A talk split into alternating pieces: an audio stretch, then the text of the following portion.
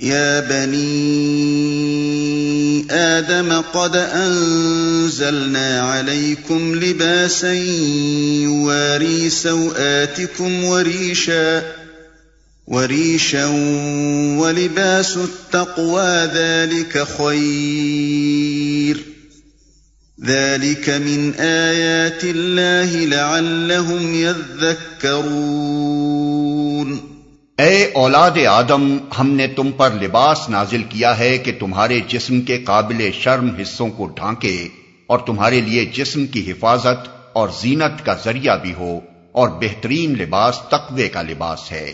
یہ اللہ کی نشانیوں میں سے ایک نشانی ہے۔ شاید کہ لوگ اس سے سبق لیں۔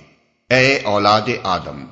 اب قصہ آدم و حوا کے ایک خاص پہلو کی طرف توجہ منعطف کر کے اہل عرب کے سامنے خود ان کی اپنی زندگی کے اندر شیطانی اغوا کے ایک نمایاں ترین اثر کی نشاندہی فرمائی جاتی ہے۔ یہ لوگ لباس کو صرف زینت اور موسمی اثرات سے جسم کی حفاظت کے لیے استعمال کرتے تھے۔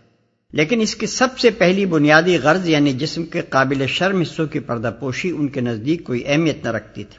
انہیں اپنے سطر دوسروں کے سامنے کھول دینے میں کوئی باغ نہ تھا۔ برہنا منظر عام پر نہا لینا، راہ چلتے قضائے حاجت کے لیے بیٹھ جانا اظہار کھل جائے تو سطر کے بے پردہ ہو جانے کی پرواہ نہ کرنا ان کے شب و روز کے معمولات تھے۔ اس سے بھی بڑھ کر یہ کہ ان میں سے بکثرت لوگ حج کے موقع پر کعبے کے گرد برہنا طواف کرتے تھے۔ اور اس معاملے میں ان کی عورتیں ان کے مردوں سے بھی کچھ زیادہ بے حیا تھیں۔ ان کی نگاہ میں یہ ایک مذہبی فیل تھا اور نیک کام سمجھ کر وہ اس کا ارتکاب کرتے تھے۔ پھر چونکہ یہ کوئی اربوہ کی خصوصیت نہ تھی، دنیا کی اکثر قومیں اسی بے حیائی میں مبتلا رہی ہیں۔ اور آج تک ہیں، اس لیے خطاب اہل عرب کے لیے خاص نہیں ہے بلکہ عام ہے۔ اور سارے بنی آدم کو متنبع کیا جا رہا ہے کہ دیکھو، یہ شیطانی اغوا کی ایک کھلی ہوئی علامت تمہاری زندگی میں موجود ہے۔ تم نے اپنے رب کی رہنمائی سے بے نیاز ہو کر اور اس کے رسولوں کی دعوت سے منہ موڑ کر اپنے آپ کو شیطان کے حوالے کر دیا اور اس نے تمہیں انسانی فطرت کے راستے سے ہٹا کر اسی بے حیائی میں مبتلا کر دیا جس میں وہ تمہارے پہلے باپ اور ماں کو مبتلا کرنا چاہتا تھا۔ اس پر غور کرو تو یہ حقیقت تم پر کھل جائے کہ رسولوں کی رہنمائی کے بغیر تم اپنی فطرت کے ابتدائی مطالبات تک کو نہ سمجھ سکتے ہو اور نہ پورا کر سکتے ہو۔ یا بنی آدم لا يفتننكم الشيطان كما اخرج ابويكم كما أخرج أبويكم من الجنة ينزع عنهما لباسهما ليريهما سوآتهما إنه يراكم هو وقبيله من حيث لا ترونهم ۖ جعلنا الشياطين للذين لا يؤمنون۔ اے بنی آدم، ایسا نہ ہو کہ شیطان تمہیں پھر اسی طرح فتنے میں مبتلا کر دے، جس طرح اس نے تمہارے والدین کو جنت سے نکلوایا تھا اور ان کے لباس ان پر سے اتروا دیے تھے تاکہ ان کی شرم گاہیں ایک دوسرے کے سامنے کھولے، وہ اور اس کے ساتھی تمہیں ایسی جگہ سے دیکھتے ہیں جہاں سے تم انہیں نہیں دیکھ سکتے۔ ان شیاتین کو ہم نے ان لوگوں کا سرپرست بنا دیا ہے جو ایمان نہیں لاتے۔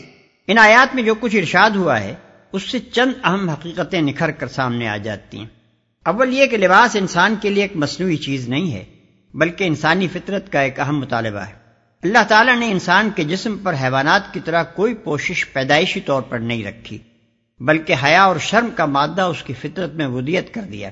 اس نے انسان کے لیے اس کے آدائے صنفی کو محض آدائے صنفی ہی نہیں بنایا، بلکہ سوا بھی بنایا جس کے معنی عربی زبان میں ایسی چیز کے ہیں جس کے اظہار کو آدمی کبھی سمجھے۔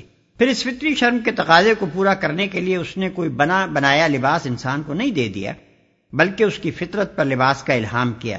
انزلنا علیکم لباسا، تاکہ وہ اپنی عقل سے کام لے کر اپنی فطرت کے اس مطالبے کو سمجھے۔ اور پھر اللہ کے پیدا کردہ مواد سے کام لے کر اپنے لیے لباس فراہم کرے۔ دوم یہ کہ اس فطری الہام کی روح سے انسان کے لیے لباس کی اخلاقی ضرورت مقدم ہے یعنی یہ کہ وہ اپنی سوا کو ڈھانکے۔ اور اس کی طبعی ضرورت مؤخر ہے یعنی یہ کہ اس کا لباس اس کے لیے ریش یعنی جسم کی آرائش اور موسمی اثرات سے بدن کی حفاظت کا ذریعہ ہو۔ اس باب میں بھی فطرتاً انسان کا معاملہ حیوانات کے برعکس ہے۔ ان کے لیے پوشش کی اصل غرض صرف اس کا ریش ہونا ہے۔ رہا اس کا سطر پوش ہونا تو ان کے آدائے صنفی سرے سے سوا ہی نہیں ہے کہ انہیں چھپانے کے لیے حیوانات کی جبلت میں کوئی دائیا موجود ہوتا اور اس کا تقاضا پورا کرنے کے لیے ان کے اجسام پر کوئی لباس پیدا کیا جاتا۔ لیکن جب انسانوں نے شیطان کی رہنمائی قبول کی تو معاملہ پھر الٹ گیا۔ اس نے اپنے ان شاگردوں کو اس غلط فہمی میں ڈال دیا کہ تمہارے لیے لباس کی ضرورت بعین ہی وہی ہے جو حیوانات کے لیے رش کی ضرورت ہے۔ رہا اس کا سوا کو چھپانے والی چیز ہونا تو یہ قطن کوئی اہمیت نہیں رکھتا۔ بلکہ جس طرح حیوانات کے آدھا سوا نہیں ہیں، اسی طرح تمہارے یہ آدھا بھی سوا نہیں، محض آدھا صنفی ہی ہے سوم یہ کہ انسان کے لیے لباس کا صرف ذریعہ صدر پوشی اور وسیلہ زینت و حفاظت ہونا ہی کافی نہیں ہے، بلکہ فی الحقیقت اس معاملے میں جس بھلائی تک انسان کو پہنچنا چاہیے، وہ یہ ہے کہ اس کا لباس تقوی کا لباس ہو یعنی پوری طرح ساتر بھی ہو، زینت میں بھی حد سے بڑھا ہوا یا آدمی کی حیثیت سے گرا ہوا نہ ہو۔ فخر و غرور اور تکبر و ریا کی شان لیے ہوئے بھی نہ ہو اور پھر ان ذہنی امراض کی نمائندگی بھی نہ کرتا ہو، جن کی بنا پر مرد زنانہ پن اختیار کرتے ہیں، عورتیں مردانہ پن کی نمائش کرنے لگتی ہیں۔ اور ایک قوم دوسری قوم کے مشابے بننے کی کوشش کر کے خود اپنی ذلت کا زندہ اشتہار بن جاتی ہے۔ لباس کے معاملے میں اس خیر مطلوب کو پہنچنا تو کسی طرح ان لوگوں کے بس میں ہے ہی نہیں، جنہوں نے انبیاء علیہ السلام پر ایمان لا کر اپنے آپ کو بالکل خدا کی رہنمائی کے حوالے نہیں کر دیا ہے۔ جب وہ خدا کی رہنمائی تسلیم کرنے سے انکار کر دیتے ہیں تو شیاطین ان کے سرپرست بنا دیے جاتے ہیں۔ پھر یہ شیاطین ان کو کسی نہ کسی غلطی میں مبتلا کر کے ہی چھوڑتے ہیں۔ چاروں یہ کہ لباس کا معاملہ بھی اللہ کی ان بے شمار نشانیوں میں سے ایک ہے جو دنیا میں چاروں طرف پھیلی ہوئی ہیں اور حقیقت تک پہنچنے میں انسان کی مدد کرتی ہیں۔ بشرطے کہ انسان خود ان سے سبق لینا چاہے۔ اس سے پہلے جن حقائق کی طرف ہم نے اشارہ کیا ہے، انہیں اگر تعمل کی نظر سے دیکھا جائے تو یہ بات بآسانی سمجھ میں آ سکتی ہے کہ لباس کس حیثیت سے اللہ تعالیٰ کا ایک اہم نشان ہے۔ وَإِذَا فَعَلُوا فَاحِشَةً قَالُوا وَجَدْنَا عَلَيْهَا آبَاءَنَا وَاللَّهُ أَمَرَنَا بِهَا قُلْ إِنَّ اللَّهَ لَا يَأْمُرُ بِالْفَحْشَاءِ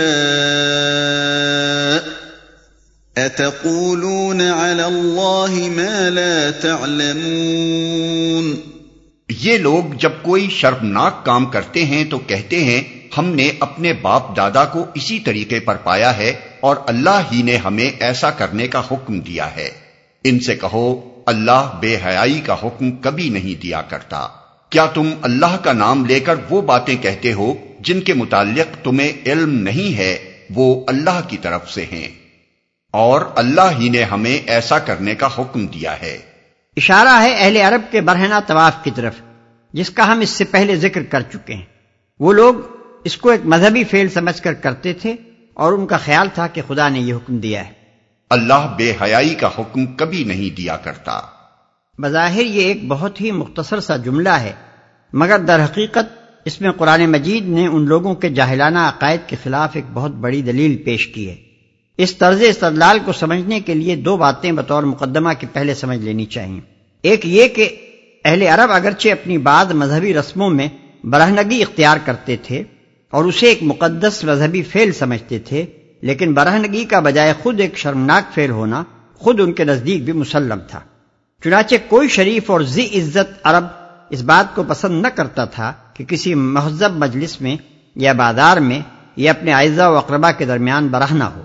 دوسرے یہ کہ وہ لوگ برہنگی کو شرمناک جاننے کے باوجود ایک مذہبی رسم کی حیثیت سے اپنی عبادت کے موقع پر اختیار کرتے تھے اور چونکہ اپنے مذہب کو خدا کی طرف سے سمجھتے تھے، اس لیے ان کا دعویٰ تھا کہ یہ رسم بھی خدا ہی کی طرف سے مقرر کی ہوئی ہے۔ اس پر قرآن مجید یہ استدلال کرتا ہے کہ جو کام فحش ہے اور اسے تم خود بھی جانتے اور مانتے ہو کہ فحش ہے، اس کے متعلق تم یہ کیسے باور کر لیتے ہو کہ خدا نے اس کا حکم دیا ہوگا؟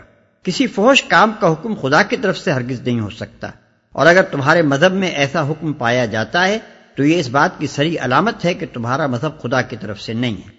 قل امر ربی بالقسط وَأَقِيمُوا وُجُوهَكُمْ عِندَ كُلِّ مَسْجِدٍ وَدَعُوهُ مُخْلِصِينَ لَهُ الدِّينَ كَمَا بَدَأَكُمْ تَعُودُونَ۔ اے محمد ان سے کہو، میرے رب نے تو راستی اور انصاف کا حکم دیا ہے، اور اس کا حکم تو یہ ہے کہ ہر عبادت میں اپنا رخ ٹھیک رکھو اور اسی کو پکارو، اپنے دین کو اس کے لیے خالص رکھ کر۔ جس طرح اس نے تمہیں اب پیدا کیا ہے، اسی طرح تم پھر پیدا کیے جاؤ گے۔ مطلب یہ ہے کہ خدا کے دین کو تمہاری ان بےحدہ رسموں سے کیا تعلق؟ اس نے جس دین کی تعلیم دی ہے، اس کے بنیادی اصول تو یہ ہیں کہ ایک انسان اپنی زندگی کو عدل و راستی کی بنیاد پر قائم کرے۔ دو، عبادت میں اپنا رخ ٹھیک رکھے یعنی خدا کے سوا کسی اور کی بندگی کا شائبہ تک اس کی عبادت میں نہ ہو۔ معبود حقیقی کے سوا کسی دوسرے کی طرف اطاعت و غلامی اور عزد و نیاز کا رخ ذرا نہ پھرنے پائے۔ تین، رہنمائی اور تائید و نصرت و نگہبانی و حفاظت کے لیے خدائی سے دعا مانگے۔ مگر شرط یہ ہے کہ اس چیز کی دعا مانگنے والا آدمی پہلے اپنے دین کو خدا کے لیے خالص کر چکا ہو۔ یہ نہ ہو کہ زندگی کا سارا نظام تو کفر و شرک اور معصیت اور بندگی اغیار کی بنیاد پر چلایا جا رہا ہو اور مدد خدا سے مانگی جائے کہ اے خدا یہ بغاوت جو ہم تجھ سے کر رہے ہیں، اس میں ہماری مدد فرما۔ چار، اور اس بات پر یقین رکھے کہ جس طرح اس دنیا میں وہ پیدا ہوا ہے، اسی طرح ایک دوسرے عالم میں بھی اس کو پیدا کیا جائے گا اور اسے اپنے اعمال کا حساب خدا کو دینا ہوگا۔ فریقا وفریقا حق انہم اتخذوا الشیاطین اولیاء من دون اللہ ویحسبون انہم مہتدون ایک گروہ کو تو اس نے سیدھا راستہ دکھا دیا ہے، مگر دوسرے گروہ پر گمراہی چسپاں ہو کر رہ گئی ہے، کیونکہ انہوں نے خدا کے بجائے شیاطین کو اپنا سرپرست بنا لیا ہے۔ اور وہ سمجھ رہے ہیں کہ ہم سیدھی راہ پر ہیں۔ یا بنی آدم خذوا زینتکم عند کل مسجد وکلوا واشربوا ولا تسرفوا انہو لا يحب المسرفین۔ اے بنی آدم ہر عبادت کے موقع پر اپنی زینت سے آراستہ رہو۔ اور کھاؤ پیو اور حد سے تجاوز نہ کرو۔ اللہ حد سے بڑھنے والوں کو پسند نہیں کرتا۔ ہر عبادت کے موقع پر اپنی زینت سے آراستہ رہو۔ یہاں زینت سے مراد مکمل لباس ہے۔ خدا کی عبادت میں کھڑے ہونے کے لیے صرف اتنا ہی کافی نہیں ہے کہ آدمی محض اپنا سطر چھپا لے۔ بلکہ اس کے ساتھ یہ بھی ضروری ہے کہ حسب استطاعت وہ اپنا پورا لباس پہنے جس میں سطر پوشی بھی ہو اور زینت بھی۔ یہ حکم اس غلط رویے کی تردید کے لیے ہے جس پر جوہلا اپنی عبادتوں میں عمل کرتے رہے ہیں اور آج تک کر رہے ہیں۔ وہ سمجھتے ہیں کہ برہنا یا نیم برہنا ہو کر اور اپنی حیتوں کو بگاڑ کر خدا کی عبادت کرنی چاہیے۔ اس کے برعکس خدا کہتا ہے کہ اپنی زینت سے آراستہ ہو کر ایسی ودا میں عبادت کرنی چاہیے جس کے اندر برہنگی تو کیا ناشائستگی کا بھی شائبہ تک نہ ہو۔ اللہ حد سے بڑھنے والوں کو پسند نہیں کرتا۔ یعنی خدا کو تمہاری خستہ حالی اور فاقہ کشی اور طیبات رزق سے محرومی عزیز نہیں ہے کہ اس کی بندگی بجا لانے کے لیے یہ کسی درجے میں بھی مطلوب ہو، بلکہ اس کی عین خوشی یہ ہے کہ تم اس کے بخشے ہوئے عمدہ لباس پہنو اور پاک رزق سے متوطع ہو۔ اس کی شریعت میں اصل گناہ یہ ہے کہ آدمی اس کی مقرر کردہ حدوں سے تجاوز کرے، خواہ یہ تجاوز حلال کو حرام کر لینے کی شکل میں ہو یا حرام کو حلال کر لینے کی شکل میں۔